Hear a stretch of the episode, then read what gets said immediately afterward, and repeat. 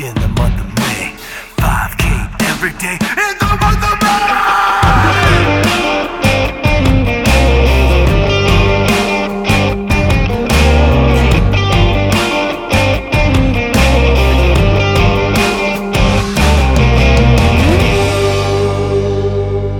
Welcome back to the 5K Every Day in the month of May 2022 podcast. I'm Jeff Pullen, and today is Wednesday, May 18.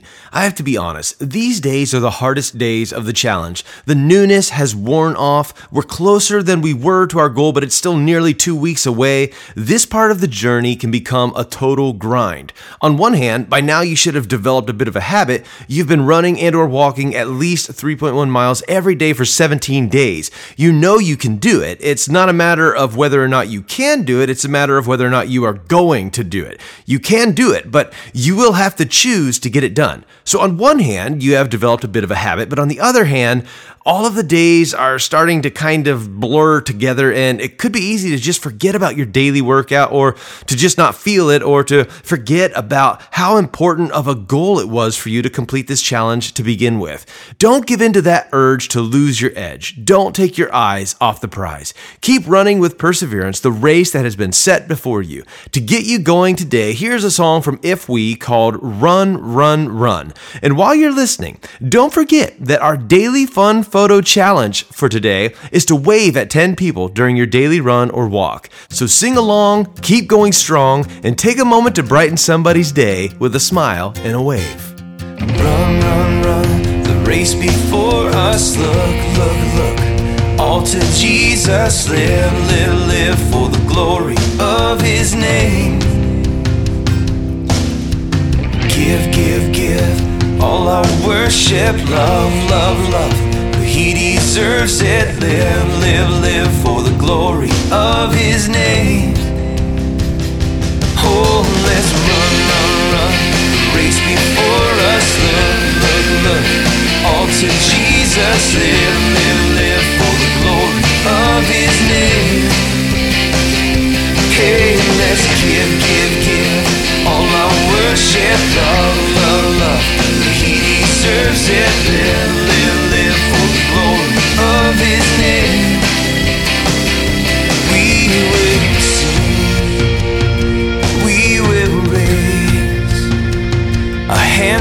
God, a shout of praise. For He is good, His love endures.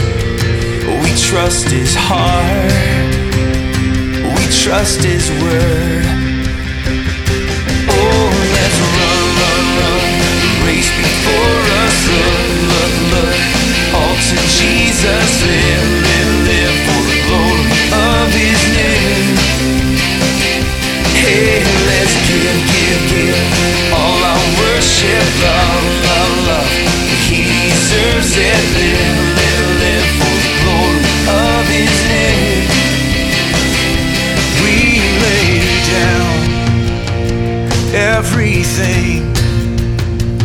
that holds us back, that hides our King.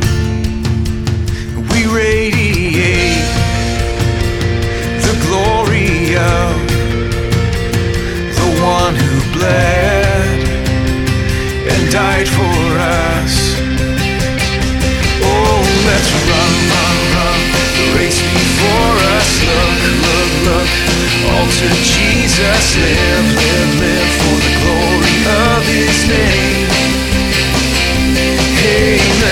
give, give. All our worship, love, love, love. He deserves it. Live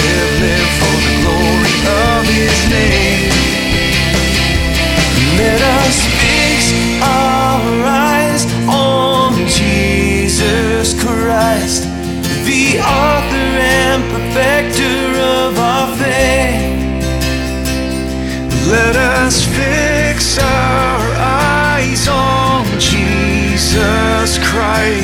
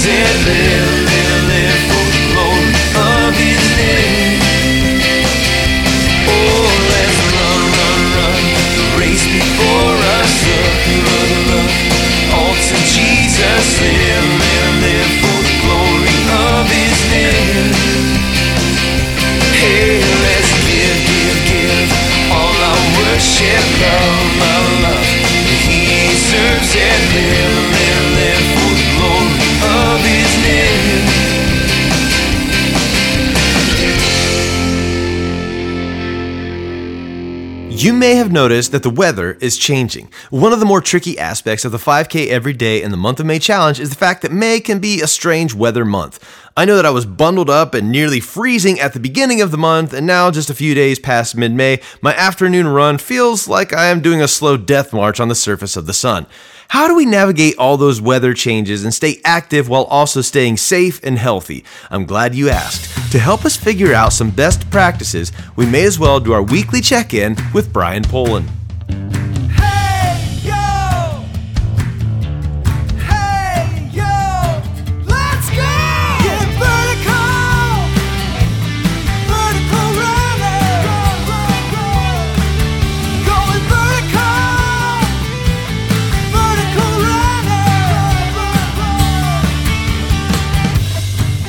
All right, I've got Brian Polen on the Zoom call, and we're talking about right now how hot it is because it is, I don't know if it's unseasonably hot. I mean, this happens every year, but it does kind of take you by surprise. The beginning of May can be chilly. I was all bundled up at the beginning of the year. Now I'm trying to figure out how skimpy of clothes I can run in. I've got my tank top on, my my shorty shorts, and you know, this can become a little bit of a problem for people. So I, I, thought it'd be a good idea to have you on and talk through what are some best practices and some tools of the trade, some tricks, I guess, to make sure that people stay healthy and they're able to keep running in all different weather, but specifically now when it gets a little bit hotter than we're used to. Yeah. So it kind of dawned on me when I was looking through the 5K May um, Facebook page the other day. I'm just kind of scrolling through, and a couple weeks ago, because um, here we are on the 17th, 18th.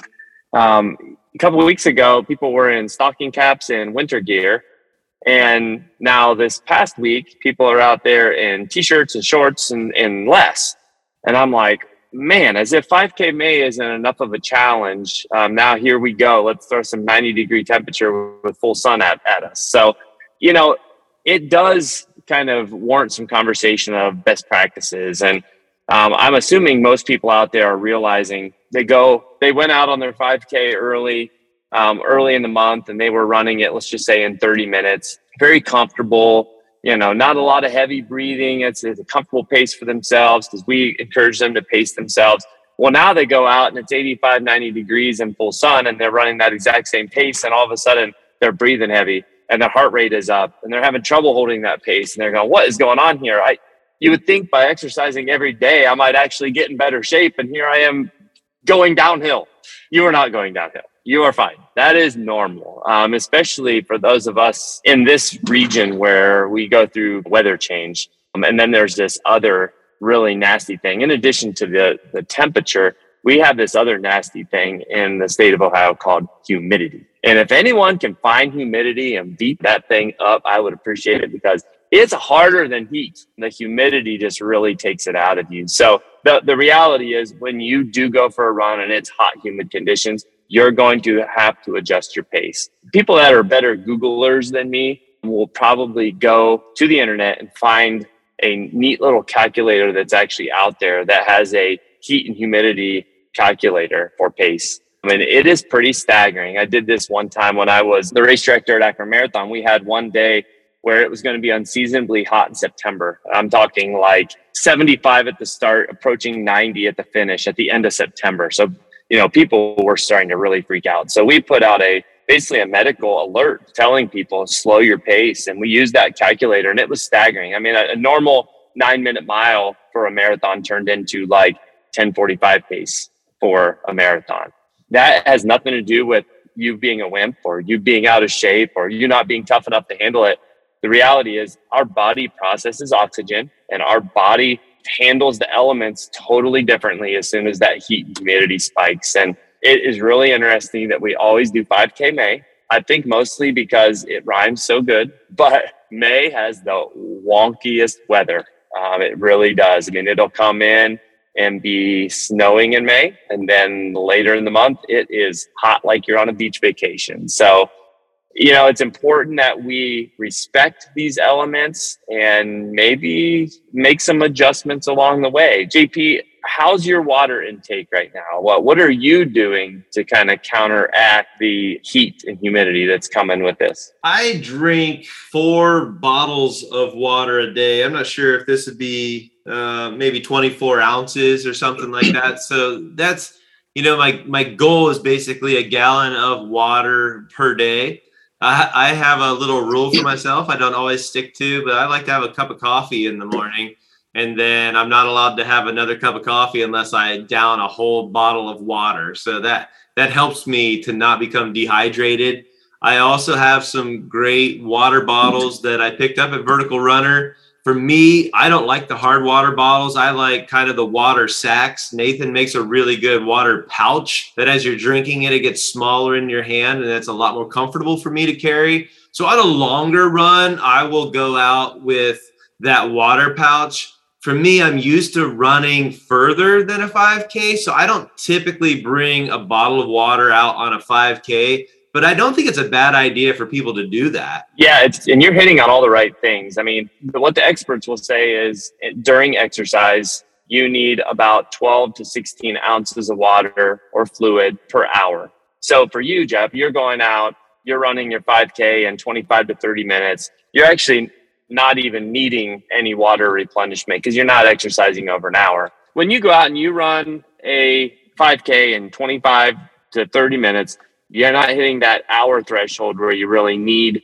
to replenish your fluids during exercise. What you're pulling from is those bottles of water that you've been drinking throughout the day. So that prehydration. And that's really the important part is making sure you're on a regular routine where you're regularly hydrated because it's a little unrealistic to think that you're just going to replenish your body with the water in a in a handheld water bottle. Now, where that handheld water bottle comes into play is post run. So during the run, if you think of it this way, you're using up the fluid that you're getting with your prehydration.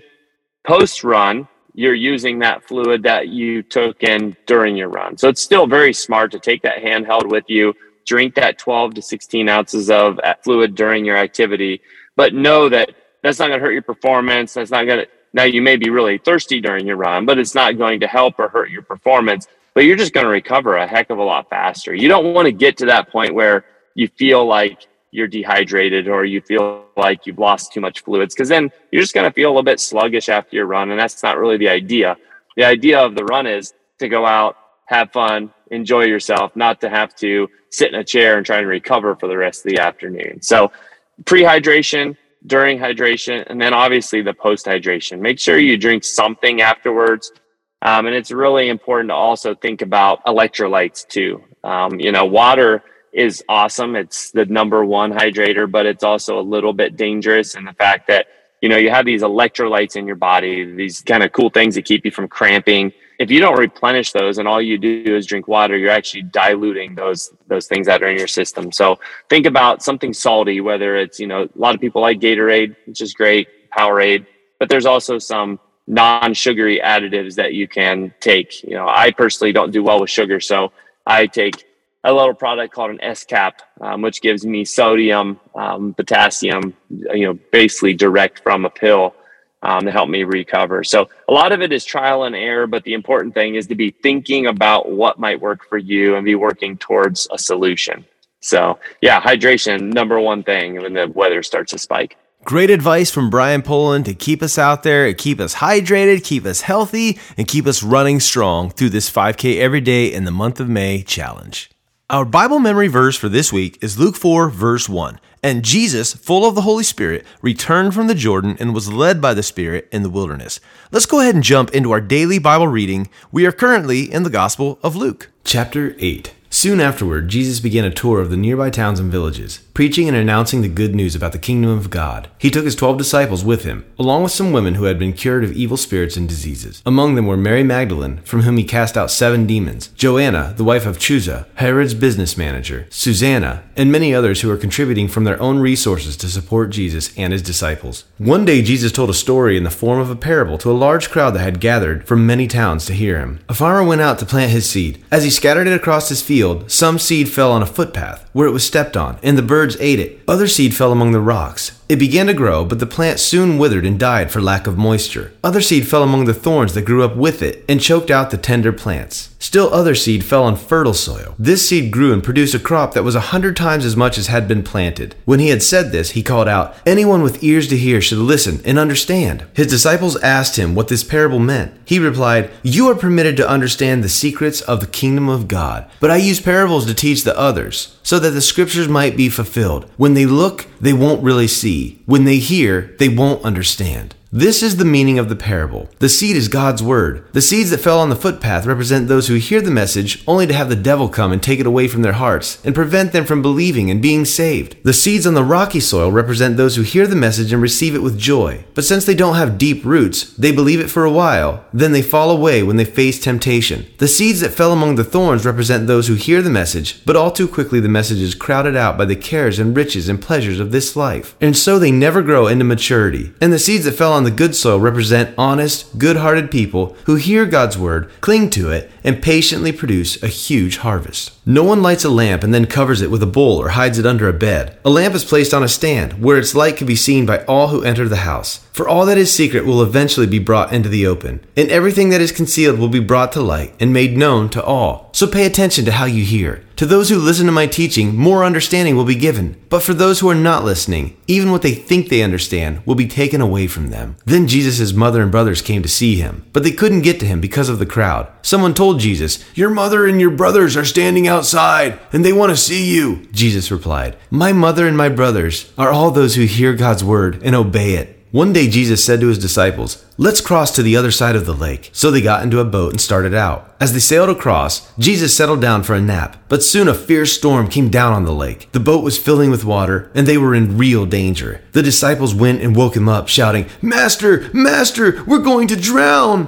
When Jesus woke up, he rebuked the wind and the raging waves. Suddenly the storm stopped, and all was calm. Then he asked them, Where is your faith? The disciples were terrified and amazed. Who is this man? They asked each other. When he gives a command, even the wind and waves obey him. So they arrived in the region of the Gerasenes, across from the lake of Galilee. As Jesus was climbing out of the boat, a man who was possessed by demons came out to meet him. For a long time he had been homeless and naked, living in the tombs outside the town. As soon as he saw Jesus, he shrieked and fell down in front of him. Then he screamed, Why are you interfering with me, Jesus, Son of the Most High God? Please, I beg you, don't torture me. For Jesus had already commanded the evil spirit to come out of him. This spirit had often taken control of the man, even when he was placed under guard and put in chains and shackles. He simply broke them and rushed out into the wilderness, completely under the demon's power. Jesus demanded, What is your name? Legion, he replied, for he was filled with many demons. The demons kept begging Jesus not to send him into the bottomless pit. There happened to be a large herd of pigs feeding on the hillside nearby, and the demons begged him to let them enter the pigs. So Jesus gave them permission. Then the demons came out of the man and entered the pigs, and the entire herd plunged down the steep hillside into the lake and drowned. When the herdsmen saw it, they fled to the nearby towns and the surrounding countryside, spreading the news as they ran. People rushed out to see what had happened. A crowd soon gathered around Jesus, and they saw the man who had been freed from the demons. He was sitting at Jesus' feet, fully clothed and perfectly sane, and they were all afraid. Then those who had seen what had happened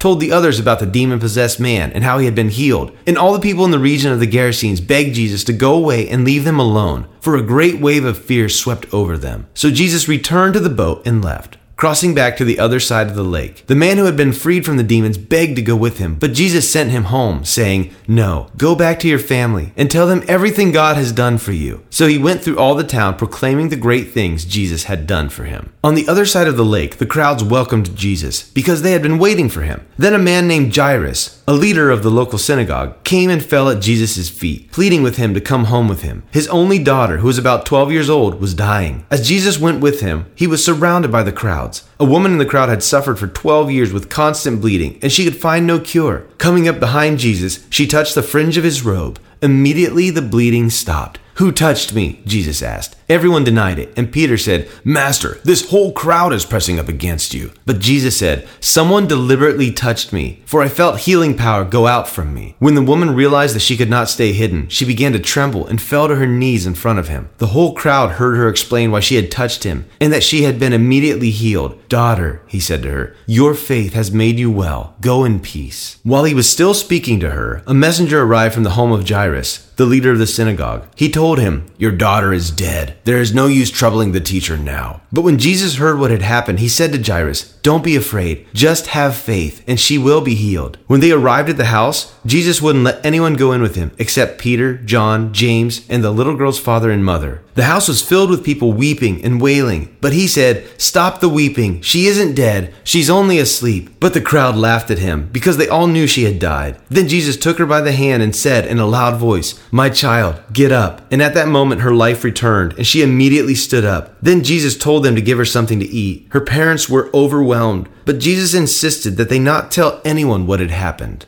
Let's take another look at the words of Jesus to the man who was healed of demon possession in the country of the Gerasenes. The man from whom the demons had gone begged that he might be with him, but Jesus sent him away, saying, Return to your home and declare how much God has done for you. And he went away, proclaiming throughout the whole city how much Jesus had done for him. That's Luke 8, verses 38 through 39. It is such a simple couple of verses, but it really feels like a key exchange to me. For those of us who have experienced Jesus in our lives, who have been saved from the hell that we were going to and the hell that we were going through, doesn't it seem right to have an attitude that begs Jesus, our healer, our savior, that we might be with him? I mean, that seems right to me. I would love to be with Jesus right now. I resonate with the Apostle Paul, who wrote to the Philippians of his desire to depart and to be with Christ. He said, For me to live as Christ and to die is gain. If I'm to live in the flesh, that means fruitful labor for me, but my desire is to depart and to be with Christ, for that is far better. That's what the Apostle Paul wrote in Philippians 1, verses 21 through 23. The desire to be in heaven with Jesus is strong, but he still has work for us to do here. So, like the man who was healed of demon possession in the country of the Gerasenes, Jesus says to us, Return to your home and declare how much God has done for you. We have work to do, and that work includes declaring to those around us how much God has done for us. He really is good. He really is faithful. He really has saved me from myself, from Satan, and from sin and death. He is worthy of praise and worthy of my declaration. Do you feel the same way? If so, may we be like the man who was healed of demon possession in the country of the Gerasenes, who did what Jesus told him to do and went away proclaiming throughout the whole city how much Jesus had done for him. Chapter 9 One day Jesus called together his twelve disciples and gave them power and authority to cast out all demons and to heal all diseases. Then he sent them out to tell everyone about the kingdom of God and to heal the sick. Take nothing for your journey, he instructed them. Don't take a walking stick, a traveler's bag, food, money, or even a change of clothes. Wherever you go, stay in the same house until you leave. And if a town refuses to welcome you, shake its dust from your feet as you leave to show that you have abandoned those people to their fate. So they began their circuit of the villages, preaching the good news and healing the sick. When Herod Antipas, ruler of Galilee, heard about everything Jesus was doing, he was puzzled. Some were saying that John the Baptist had been raised from the dead. Others thought Jesus was Elijah or one of the other prophets risen from the dead. I beheaded John, Herod said. So who is this man about whom I hear such stories? And he kept trying to see him. When the apostles returned, they told Jesus everything they had done. Then he slipped quietly away with them toward the town of Bethsaida. But the crowds found out where he was going and they followed him. He welcomed them and taught them about the kingdom of God, and he healed those who were sick. Late in the afternoon, the twelve disciples came to him and said, Send the crowds away to the nearby villages and farms so they can find food and lodging for the night. There is nothing to eat here in this remote place. But Jesus said, You feed them. But we only have five loaves of bread and two fish, they answered. Or are you expecting us to go and buy enough food for this whole crowd? For there were about 5,000 men there. Jesus replied, Tell them to sit down in groups of about 50 each. So the people all sat down. Jesus took the five loaves and the two fish, looked up toward heaven, and blessed them. Then, breaking the loaves into pieces, he kept giving the bread and the fish to the disciples so they could distribute it to the people. They all ate as much as they wanted, and afterward the disciples picked up 12 baskets of leftovers. One day, Jesus left the crowds to pray alone. Only his disciples were with him, and he asked them, Who do the people say I am? Well, they replied, Some say John the Baptist, some say Elijah, and others say you are one of the other ancient prophets, risen from the dead. Then he asked them, But who do you say I am? Peter replied, You are the Messiah, sent from God. Jesus warned his disciples not to tell anyone who he was. The Son of Man must suffer many things, he said. He will be rejected by the elders, the leading priests, and the teachers of religious law. He will be killed, but on the third day he will be raised from the dead. Then he said to the crowd, If any of you wants to be my follower, you must give up your own way, take up your cross daily, and follow me. If you try to hang on to your life, you will lose it. But if you give up your life for my sake, you will save it. And what do you benefit if you gain the whole world, but are yourself lost or destroyed? If anyone is ashamed of me and my message, the Son of Man will be ashamed of that person when he returns in his glory and in the glory of the Father and the holy angels. I tell you the truth, some standing here right now will not die before they see the kingdom of God.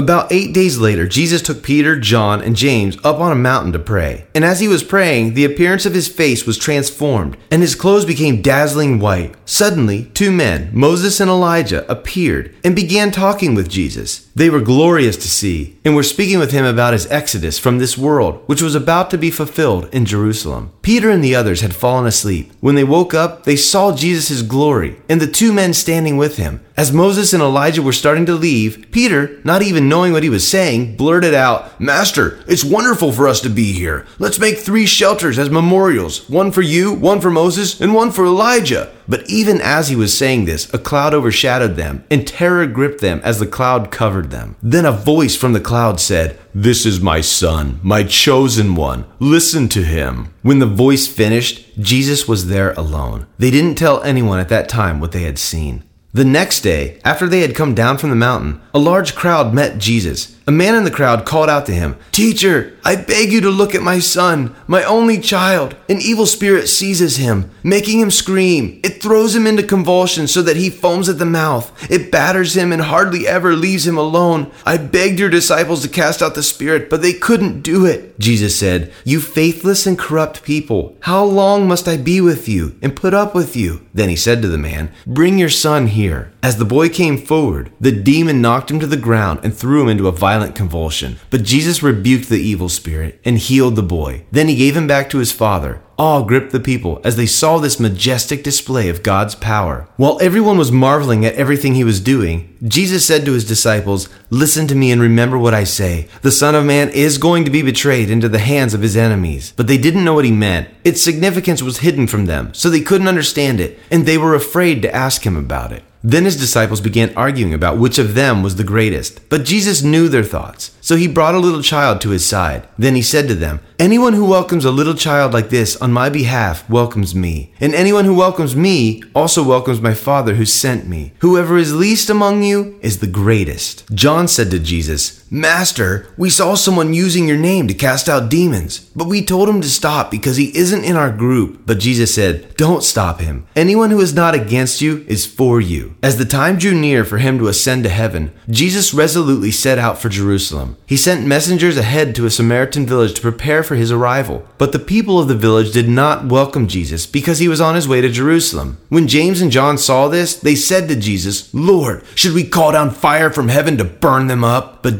Jesus turned and rebuked them. So they went on to another village. As they were walking along, someone said to Jesus, I will follow you wherever you go. But Jesus replied, Foxes have dens to live in, and birds have nests, but the Son of Man has no place even to lay his head. He said to another person, Come, follow me. The man agreed, but he said, Lord, first let me return home and bury my father. But Jesus told him, Let the spiritually dead bury their own dead. Your duty is to go and preach about the kingdom of God. Another said, Yes, Lord, I will follow you, but first let me say goodbye to my family. But Jesus told him, Anyone who puts a hand to the plow and then looks back is not fit for the kingdom of God. There is one fairly major yet minor detail in the feeding of the 5,000 that I had missed for years. Let's reread that portion and see if it sticks out to you as well.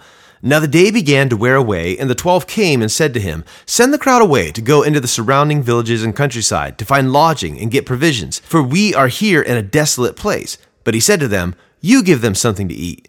And they said, We have no more than five loaves and two fish, unless we are to go and buy food for all these people. For there were about 5,000 men. And he said to his disciples, Have them sit down in groups of about 50 each. And they did so, and had them all sit down. And taking the five loaves and the two fish, he looked up to heaven and said a blessing over them. Then he broke the loaves and gave them to the disciples to set before the crowd. And they all ate and were satisfied. And what was left over was picked up 12 baskets full of broken pieces. That's Luke 9, verses 12 through 17. Did you catch it? To be fair, there is a lot of application here in these few short verses, so you may have caught a lot, even much that I have missed. Feel free to leave me a message on the 5K May 2022 Day 18 blog post to tell me what sticks out to you in the feeding of the 5,000 from Luke 9. But here's the big takeaway for me. Notice that the miracle happened in the hands of the disciples. Jesus had the people sit down in groups of about 50 each, and then he took the five loaves and the two fish, and he looked up to heaven, and he said a blessing over them, and then he broke the loaves, and he gave them to the disciples to set before the crowd. Have you ever noticed that? I think that there are at least three things worth saying on this point. First, you could say that it was just practical for Jesus to use the disciples as his means for distributing the food. That is true, many hands make light work, but the practicality point kind of misses the whole point of the miracle. If Jesus is capable of turning five loaves and two fish into a feast, I don't think he needed the disciples to deliver the meal. there is no Uber Eats necessary for Jesus. He is pretty capable on his own. So while this method was in fact practical, Jesus was not really leaning on the practicality of things in this particular moment. Second, I think it's worth pointing out that Jesus was inviting the disciples into the work of the ministry. He was having them help him to come alongside of him as he was doing the work of the ministry. I spoke in an earlier episode about how making disciples is a four step process. Step one, I do, you watch. Step two, I do, you help. Step three, you do, I help. And step four, you do, I watch. This is a bit of a step two moment. Jesus is doing the work and he is inviting the disciples to help. Uh, or is it? The third thing that I want to point out is that Jesus is actively making that transition into step three right here in Luke 9. He already sent out the 12 apostles earlier in Luke 9, and here in the feeding of the 5,000, a case could certainly be made that the disciples are the ones doing the work and Jesus is merely helping them. The miracle happened in the hands of the disciples. Jesus gave the loaves and the fish to the disciples, and they were the ones who distributed the miracle over and over again. The miracle happened in the hands of the disciples. I believe that God is still in the business of performing miracles through the hands of his followers. In the feeding of the 5,000, the disciples could have just said, Nah, I'm not going to do it. I'm going to take what you hand me, Jesus, and I'm going to keep it for myself. But instead, they took what he gave them and they passed it on to others. And the crazy thing is that there was more left over. So they took what he gave them and they passed it on to others. And the crazy thing is that there was more left over. So they took what he gave them and they passed it on to others and so on and so on and so on. The miracle happened in the hands of the disciples as they did the work and Jesus helped. And the miracle continued to happen until everyone was satisfied. But what is God placing in your hands today that He wants to see you pass on to others? In what ways does God want to perform a miracle through your hands today? Chapter 10 The Lord now chose 72 other disciples and sent them ahead in pairs to all the towns and places He planned to visit. These were His instructions to them The harvest is great, but the workers are few. So pray to the Lord who is in charge of the harvest. Ask Him to send more workers into His fields. Now go, and remember that I am sending you out as lambs among wolves. Don't take any money with you, nor a traveler's bag, nor an extra pair of sandals, and don't stop to greet anyone on the road. Whenever you enter someone's home, first say, May God's peace be on this house. If those who live there are peaceful, the blessing will stand. If they are not, the blessing will return to you. Don't move around from home to home. Stay in one place, eating and drinking what they provide. Don't hesitate to accept hospitality because those who work deserve their pay. If you enter a town and it welcomes you, eat whatever is set before you. Heal the sick and tell them, the kingdom of God is near you now. But if a town refuses to welcome you, Go out into its streets and say, We wipe even the dust of your town from our feet to show that we have abandoned you to your fate. And know this the kingdom of God is near. I assure you, even wicked Sodom will be better off than such a town on Judgment Day. What sorrow awaits you, Chorazin and Bethsaida? For if the miracles I did in you had been done in wicked Tyre and Sidon, their people would have repented of their sins long ago, clothing themselves in burlap and throwing ashes on their heads to show their remorse. Yes, Tyre and Sidon will be better off on judgment than you. And you, people of Capernaum, Will you be honored in heaven? No. You will go down to the place of the dead. Then he said to his disciples, Anyone who accepts your message is also accepting me. And anyone who rejects you is rejecting me. And anyone who rejects me is rejecting God who sent me. When the 72 disciples returned, they joyfully reported to him, Lord, even the demons obey us when we use your name. Yes, he told them, I saw Satan fall from heaven like lightning. Look, I have given you authority over all the power of the enemy, and you can walk among snakes and scorpions and crush them. Nothing will injure you. But don't rejoice because evil spirits obey you. Rejoice because your names are registered in heaven. At that time, Jesus was filled with the joy of the Holy Spirit, and he said, O Father, Lord of heaven and earth, thank you for hiding these things from those who think themselves wise and clever, and for revealing them to the childlike. Yes, Father, it pleased you to do it this way. My Father has entrusted everything to me. No one truly knows the Son except the Father, and no one truly knows the Father except the Son, and those to whom the Son chooses to reveal him. Then, when they were alone, he turned to the disciples and said, Blessed are the eyes that see what you have seen. I tell you, many prophets and kings longed to see what you see, but they didn't see it. And they longed to hear what you hear, but they didn't hear it. One day, an expert in religious law stood up to test Jesus by asking him this question Teacher, what should I do to inherit eternal life? Jesus replied, What does the law of Moses say? How do you read it? The man answered, You must love the Lord your God with all your heart, all your soul, all your strength, and all your mind, and love your neighbor as yourself. Right, Jesus told him. Do this, and you will live. The man wanted to justify his actions, so he asked Jesus, And who is my neighbor? Jesus replied with a story. A Jewish man was traveling from Jerusalem down to Jericho. He was attacked by bandits. They stripped him of his clothes, beat him up, and left him half dead beside the road. By chance, a priest came along. But when he saw the man lying there, he crossed to the other side of the road and passed him by. A temple assistant walked over and looked at him lying there, but he also passed by on the other side. Then a despised Samaritan came along. And when he saw the man, he felt compassion for him. Going over to him, the Samaritan soothed his wounds with olive oil and wine and bandaged them. Then he put the man on his own donkey and took him to an inn where he took care of him. The next day he handed the innkeeper two silver coins, telling him, Take care of this man. If his bill runs higher than this, I'll pay you the next time I'm here. Now, which of these three would you say was a neighbor to the man who was attacked by the bandits? Jesus asked. The man replied, The one who showed him mercy. Then Jesus said, Yes. Now go and do the same. As Jesus and the disciples continued on their way to Jerusalem, they came to a certain village where a woman named Martha welcomed him into her home. Her sister, Mary, sat at the Lord's feet, listening to what he taught. But Martha was distracted by the big dinner she was preparing. She came to Jesus and said, Lord, doesn't it seem unfair to you that my sister just sits here while I do all the work? Tell her to come and help me. But the Lord said to her, My dear Martha, you are worried and upset about these details. There is only one thing worth being concerned about. Mary has discovered it, and it will not be taken away from her. We've got a great privilege this morning. We are talking with Corey Yoder.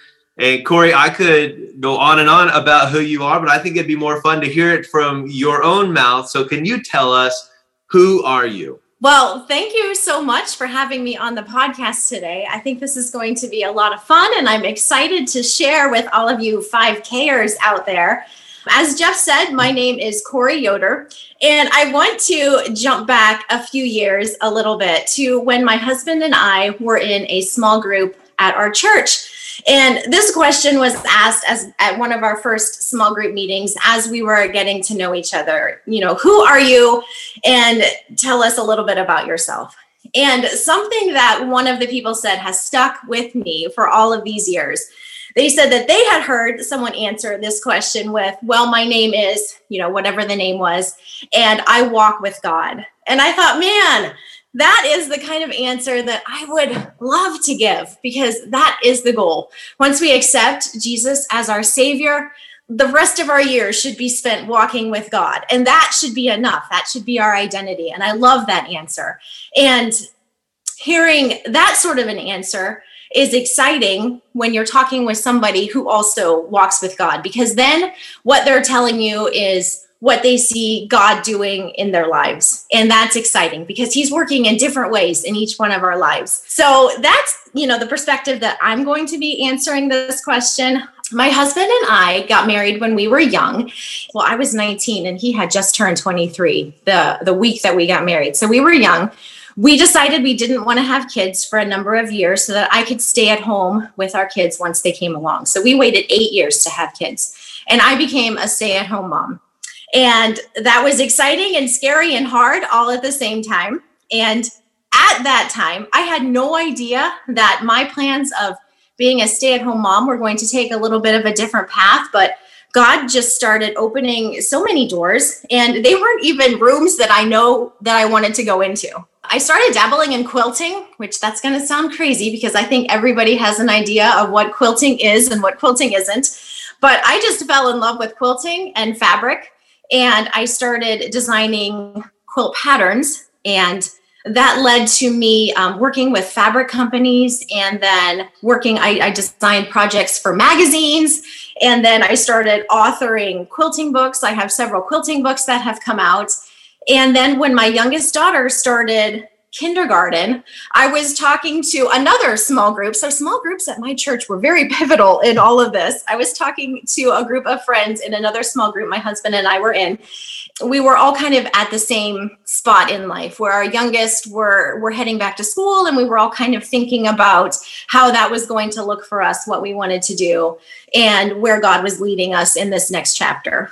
I had been thinking a little bit about, well, a lot about going back out and working full time outside the home, but that didn't seem like a, a great fit. We really felt that God wanted wanted me at home with the girls, and and so thinking about working outside the home wasn't as ideal, you know, with summer breaks and Christmases and those sorts of things. And so I had been thinking about fabric design, and I knew nothing about it at all. But I was talking to these friends none of them are sewers or know anything about fabric or quilting or anything, which I think was great because I threw this idea out. And I think, had they known, they would have said, There is no way you are going to be able to do that. That is a horrible plan. But they knew nothing about it and they were very encouraging. And they said, Oh, yeah, like when you lay out the pros and cons, fabric design sounds great. You should do that. And I went home from that supper and I thought, I am going to see what happens. You know, if God is leading you there, you're going to succeed. And, and that's just how it is. And I put together a fabric collection. I submitted a fabric collection to the fabric company I wanted to work with, and they accepted me on as a fabric designer. And that was in 2014. And since then, I've continued with the fabric design. I have authored more books. I've had more magazine projects. God has opened doors that have allowed me to travel throughout the United States, teaching, speaking to quilt guilds and in quilt shops. And it has just opened up this whole world and has introduced me to people that I never would have believed I could have met. I have the most interesting friends that I have met through all of this. And I very much believe that God has led me into this just for this time. And it has been so interesting and fascinating because I just feel like I'm along for the ride. Like it's nothing I ever did or anything I knew how to do. I just, I really feel like I followed where, where I was supposed to go and it has just fallen into place. And God has really blessed the business. I, you know, with the fabric design, I, I have my own pattern company now for quilt patterns. And that's really allowed my husband and I to, to serve God with what God has given us and, and to serve in other ministries and to, to bless other people. And that's so exciting to be able to do that. I never could have imagined that we'd be able to do that. But um, been quite a ride and I'm, I'm excited to see where else this walk is going to go because it's been so much fun I love hearing that journey. One of the things that kills me is I understood such a small percentage of what you just said. And yet, and yet I love hearing you talk about it because it's so clear that God's hand is in your life, that He's leading you in this thing. And, I, you know, the Bible says if you delight yourself in the Lord, he will give you the desires of your heart. And I do think you're a person who has delighted themselves in the Lord. And this is a obviously a fire and a passion that he's placed in your heart and you're able to do that not just do it but you're able to do it in a way that honors him and that points others to jesus and i love that i love how he's using you in it in fact some of the 5k every day in the month of may 2022 participants have signed up for this running and or walking challenge as a direct result of you promoting it through your quilting youtube channel which I think is just amazing and awesome. Uh, I mean, some of these people, they're from another country. Uh, that just what I saw them coming through the registration page. I'm like, this is amazing. How did this happen? And they're like, oh, my quilting friend told me about it. I'm like, this is so great. But I'm, how did this happen? And what made you want to promote this challenge? And also, for anyone out there who is listening and is interested in what you're doing, which I find myself interested in what you're doing, how can people find you on YouTube or online, or how can they get a hold of you? I love that so many quilters are interested in this challenge. I honestly didn't know how many people would join me. First of all, committing to a 5K a day for a whole month is intimidating. Second of all, quilters tend to be an older demographic. Not all of them are, but I just wasn't sure if this was going to be something anybody would be interested in. So I do have a new YouTube channel. Um, you can find it. It's just coriander quilts, like the spice coriander, but it's a play on my name. So Corey and her quilts, but the spice coriander quilts on YouTube. I have like a, a works in progress series that I'm doing on there and it's for quilts. So it's things that I want to, you know, check off my list every month. Some odds and ends that have been hanging around for years that I'm trying to wrap up. I think it was in April. I had gone down through my list of projects that I kind of wanted to wrap up and I encouraged other people, you know, what do you have that you guys want to get done to? Make sure that you get a Devo in every day or maybe you want to make sure and, and get exercise every day, whatever it is. And then I had mentioned that I was going to be doing the 5K May and if anyone else is interested in that, here's the information. And I just lumped it all in with, you know, one of the things that I wanted to accomplish for the month. And I was excited that, you know, there was other people that, yay, I want to try this too. And I know one of the quilters that signed up, she said that she, um, her 10 year old son was was walking with her on some of the days and i thought that was great. I know we love when we can get out as a family. My girls aren't always as convinced that it's as much fun as my husband and i but um, when when we do get out it's fun to do it as a family. Now, it's interesting that you say that about your kids because you have notoriously avoided 5K May in the past. In fact, my daughters even made a t-shirt for you last year that said something along the lines of i don't have anything to be cranky about this may uh, something like that. But i know that you are an encourager at heart and i would love for you to have an opportunity to encourage someone who is in this 5k every day in the month may challenge right now. What kind of encouragement could you offer as someone who has completed the challenge as someone who has avoided the challenge and as someone who is yourself, you are in the middle of the challenge right now. What kind of encouragement could you offer? You are right. Some years I have been a lot crankier about it than other years. This is the third year that I am doing the 5K May. I did skip last year. I knew that I had some work things that just weren't going to allow me to get it accomplished. And I am very much a, when I set out to complete a task, I want to know that I am going to finish that well. So it's looked a little bit different every year, but every year that I do that, you know, it doesn't have to be fancy. It doesn't have to be fast. It just has to get done. Sometimes we put limitations on ourselves with our own expectations that don't really need to be there. We just need to, you know, get out there, do it well, you're going to feel so good when it's done, even if you're not enjoying it the whole time that it's happening. Um, I know that's part of the reason I enjoy it is because when it's over, I'm like, ah, you know, I had a chance to get out, get outside, clear my mind. And sometimes that in and of itself is the biggest reward. Now, I was introduced to you first through the fact that you were the teacher of little kids' Bible time at our church. You're talking about small group. We're actually in a small group with you now, which is really exciting. You and your husband, whom I love so much, great guy. But we're studying today the story of Mary and Martha. And I can't think of anybody who is better equipped to help us understand, to give us a vantage point of what Jesus is trying to tell us here in this story. Because in your own life, you have had seasons where you really have kind of tended to be a, a, bit of a Martha, where you know the busyness of life and the things that absolutely need done have consumed you. Just like me for that matter. But you've had those seasons where you're really task oriented and getting things done. But I know you've also had seasons, and I know your desire is to be a Mary who just walks with Jesus, who's just in the presence of Jesus. And it really is a battle for us to kind of go back and forth between those things. And I think you know, there's good and there's bad and there's ugly. You know, if we're all Martha all the time, we're going to miss Jesus. But if we're all Mary all the time, nothing's going to get done. And so, what do we do here? I, I, can't wait to hear you help us understand a little bit more about this story of Mary and Martha. I was really excited when you asked if I would be interested in talking about Martha and Mary because this story does resonate with, with me. And my viewpoint when I look at it tends to change a little bit depending on that season of life that I'm in.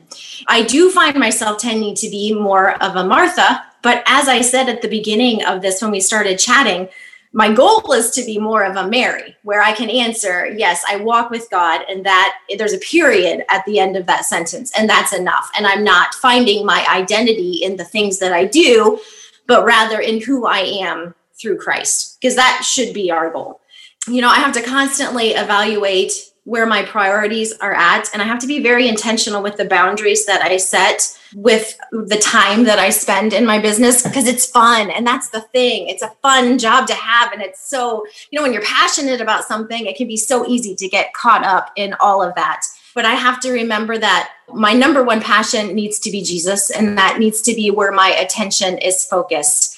And when I think about my walk, am I being intentional with that walk? Is it, you know, an everyday walk?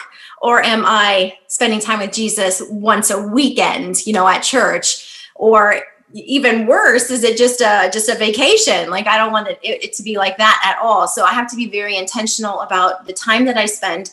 And I find for myself, if I make sure that at the start of my day, I'm really intentional with spending time with Jesus, the rest of the day tends to be more focused that way. Whereas if i get up and i you know answer emails or, or, start shipping out orders or you know some of those work things if i start my day that way my attention tends to want to go that way the rest of the day. But if i just take time and get my mind centered where it needs to be at the start of the day the rest of the day tends to go much better. So it's hard. Like that's something i struggle with all the time making sure that i have my priorities aligned. And I think that's something all of us struggle with too. It can be so easy just to get caught up with, you know, the fun things in life, the hard things in life. All of it can take our eyes away from where they need to be focused. So I love that advice of starting your day with Jesus. I love that the whole idea. Don't start it with emails. Don't start it with answering kind of the businessy questions. And, and I'm wondering, you know, a lot of times in Christian circles, people who go to small groups, right? Uh, we have this idea of we call it a quiet time, you know, or morning devotions. These aren't really biblical ideas. There, you can't turn to a section of the Bible where it says start your morning with Jesus or make sure you're in your daily devotional. But I, I think it's wise for us to start there. And I'd love for you to just have a moment to, as someone who can become very busy, can become very Martha oriented, what would be some super practical advice for people to start their day like Mary? It's interesting that you say this. And I, I think I'm going to answer this a little bit different in that as a person who tends to want to accomplish lots of tasks and get things done, I am a checklist sort of person. And one of the things that I have had to really be intentional not to do is to make my time with Jesus just be a checklist sort of time.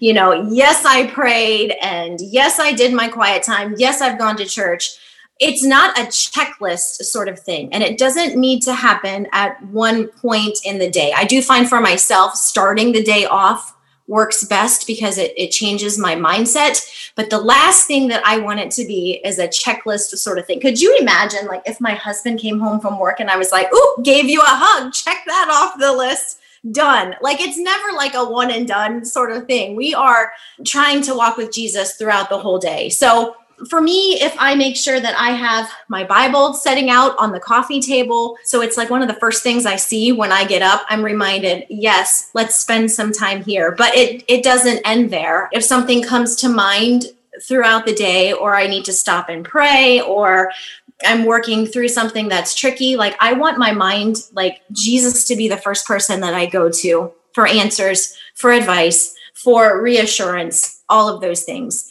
And so while it certainly helps me to start out my day like that, it's not just a let's start and then you know we're, we're done we're wrapping things up it's a let's start and then let's continue on throughout the day Solid advice from Corey Yoder. I love that. I hope you appreciated that as well.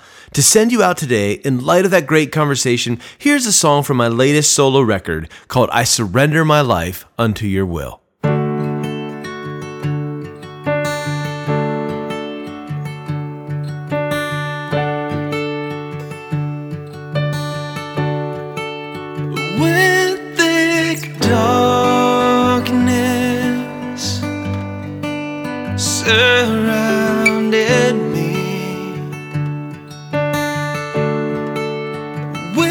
With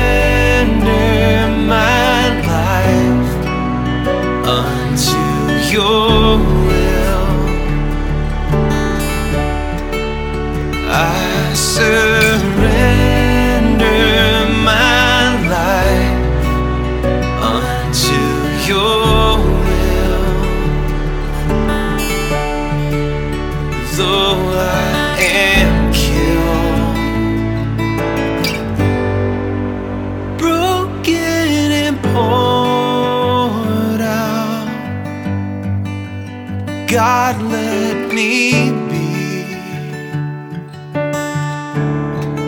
Until